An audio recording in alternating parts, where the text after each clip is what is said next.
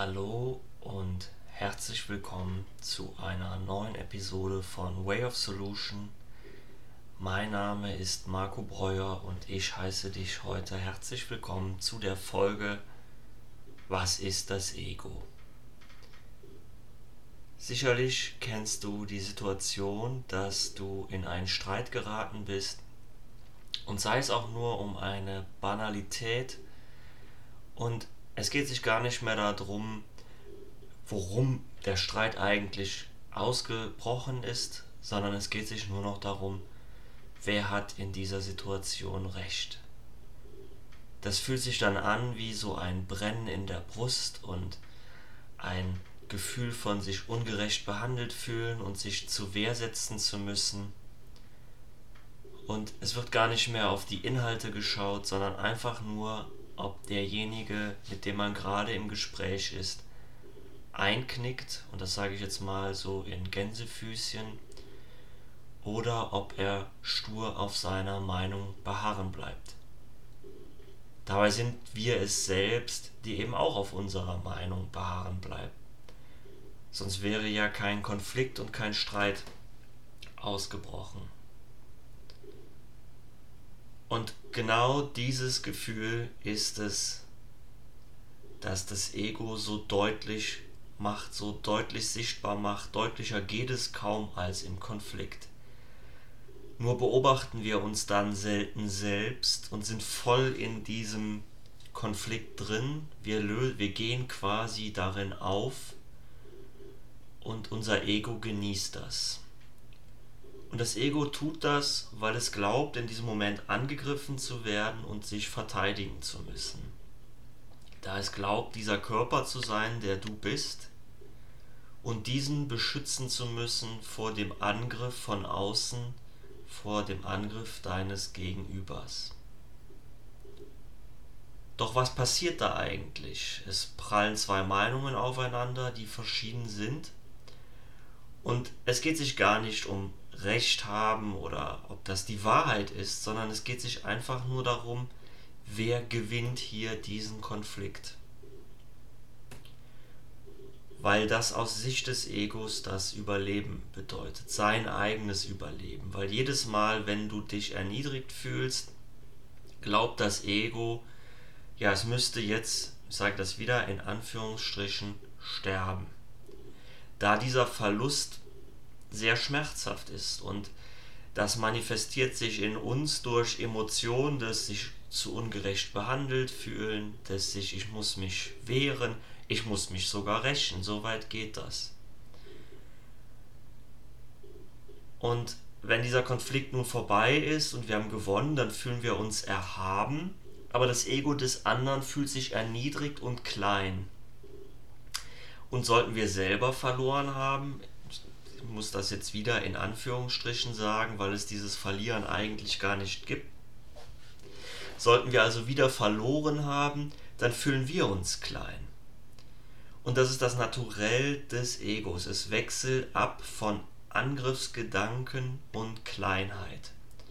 Und diese Angriffsgedanken und Kleinheit projiziert das Ego auf alle äußeren Umstände, auf ein zu lautes Umfeld, auf ein Umfeld, das einem überhaupt nicht passt, auf Menschen, die einen nicht so annehmen, wie man ist, die einen nicht wertschätzen, die einen abweisen, die nicht, scheinbar nicht gut für einen sind, die nicht gut so sind, wie sie sind, die nicht liebenswert genug sind, die nicht liebevoll genug sind. Und das ist das Clevere, das Ego versteckt sich im Äußeren.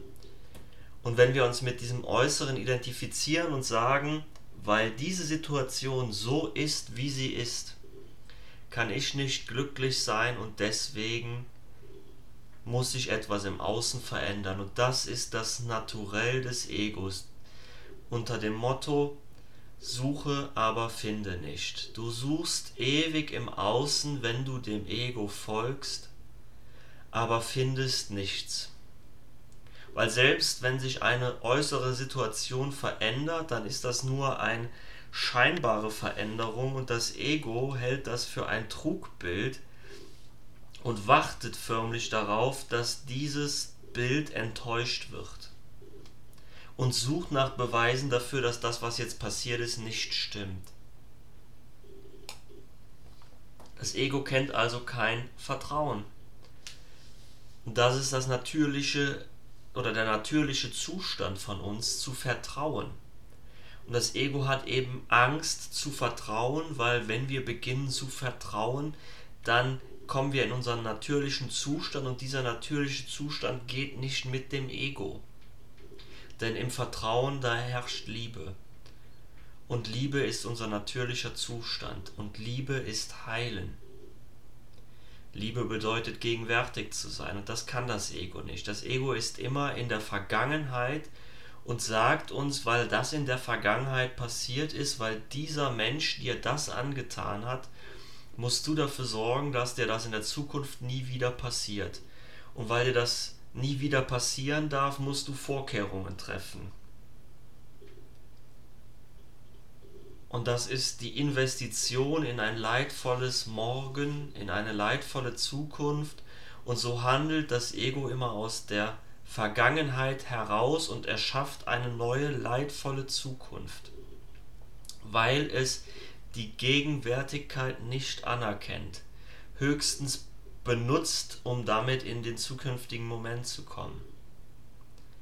Sprich, das Ego kennt keine Gegenwart, nicht das Jetzt. Darum ist die Gegenwärtigkeit auch so heilsam, wie Eckart Tolle das sagt. Weil nur wenn wir im Hier und Jetzt sind, öffnen wir uns eine Tür zum Heilen, indem wir das erkennen, indem wir erkennen, dass es unsere Verurteilungen den anderen Menschen gegenüber waren, die sie an dieser Stelle gehalten haben. Und mit Verurteilung meine ich, weil du mir das angetan hast, kann ich dich nicht aus meinem gedanklichen Käfig hinauslassen. Weil du so böse zu mir warst, musst du da bleiben, wo du bist. Und nur wahre innere Vergebung, wahrer innerer Segen bedeutet zu heilen wenn wir die Menschen, die wir am meisten ablehnen, in unseren Gedanken segnen können und ihnen nur das Beste wünschen können und sie lieb, liebevoll dort betrachten, dann öffnen wir uns selber eine Tür, um zu heilen, um diese krankhafte Vergangenheit loszulassen. Die Vergangenheit ist, weil du mir das angetan hast. Und nur dann können wir uns wahrhaft befreien. Und das klingt jetzt so schwer, weil für viele Menschen das Thema Vergebung bedeutet, ja, wenn ich das jetzt gemacht habe, wenn ich meinen Eltern, wenn ich meinen Erziehungsberechtigten, meiner Oma, meinem Opa, wem weiß ich, vergeben habe, dann muss ich den jetzt gleich anrufen und zu Kaffee und Kuchen einladen und sagen, so, wir sind jetzt, wir sind jetzt wieder auf einer Ebene. Nein, das ist nicht Vergebung. Du vergibst dieser Person in der Vergangenheit. Du lässt die Vergangenheit los. Und das ist sehr heilsam, wenn es sich um Verstorbene handelt, weil sie können ja keinen neuen Schmerz hinzufügen. Und es ist wichtig, den alten Schmerz loszulassen. Und es ist auch sehr heilsam, wenn es sich noch um Lebende handelt, weil wir einfach ganz anders mit dem umgehen können, wie sie sind. Weil wir erkennen, dass unsere Eltern einfach nicht mehr geben konnten, weil sie selber in dieser selben Spirale gefangen sind und waren. Und wenn wir sie erlösen können aus dem, was sie in der Vergangenheit getan haben, dann machen wir die Beziehung zwischen uns und ihnen ein Stück leichter. Das bedeutet nicht, dass sie dann auf einmal jemand anders sind, aber für uns ist es einfacher, mit der Situation umzugehen. Und du kennst den Schmerz, wenn deine Mutter oder dein Vater etwas sagt und das bringt dich sofort auf 180 und das tut direkt weh im Herzen.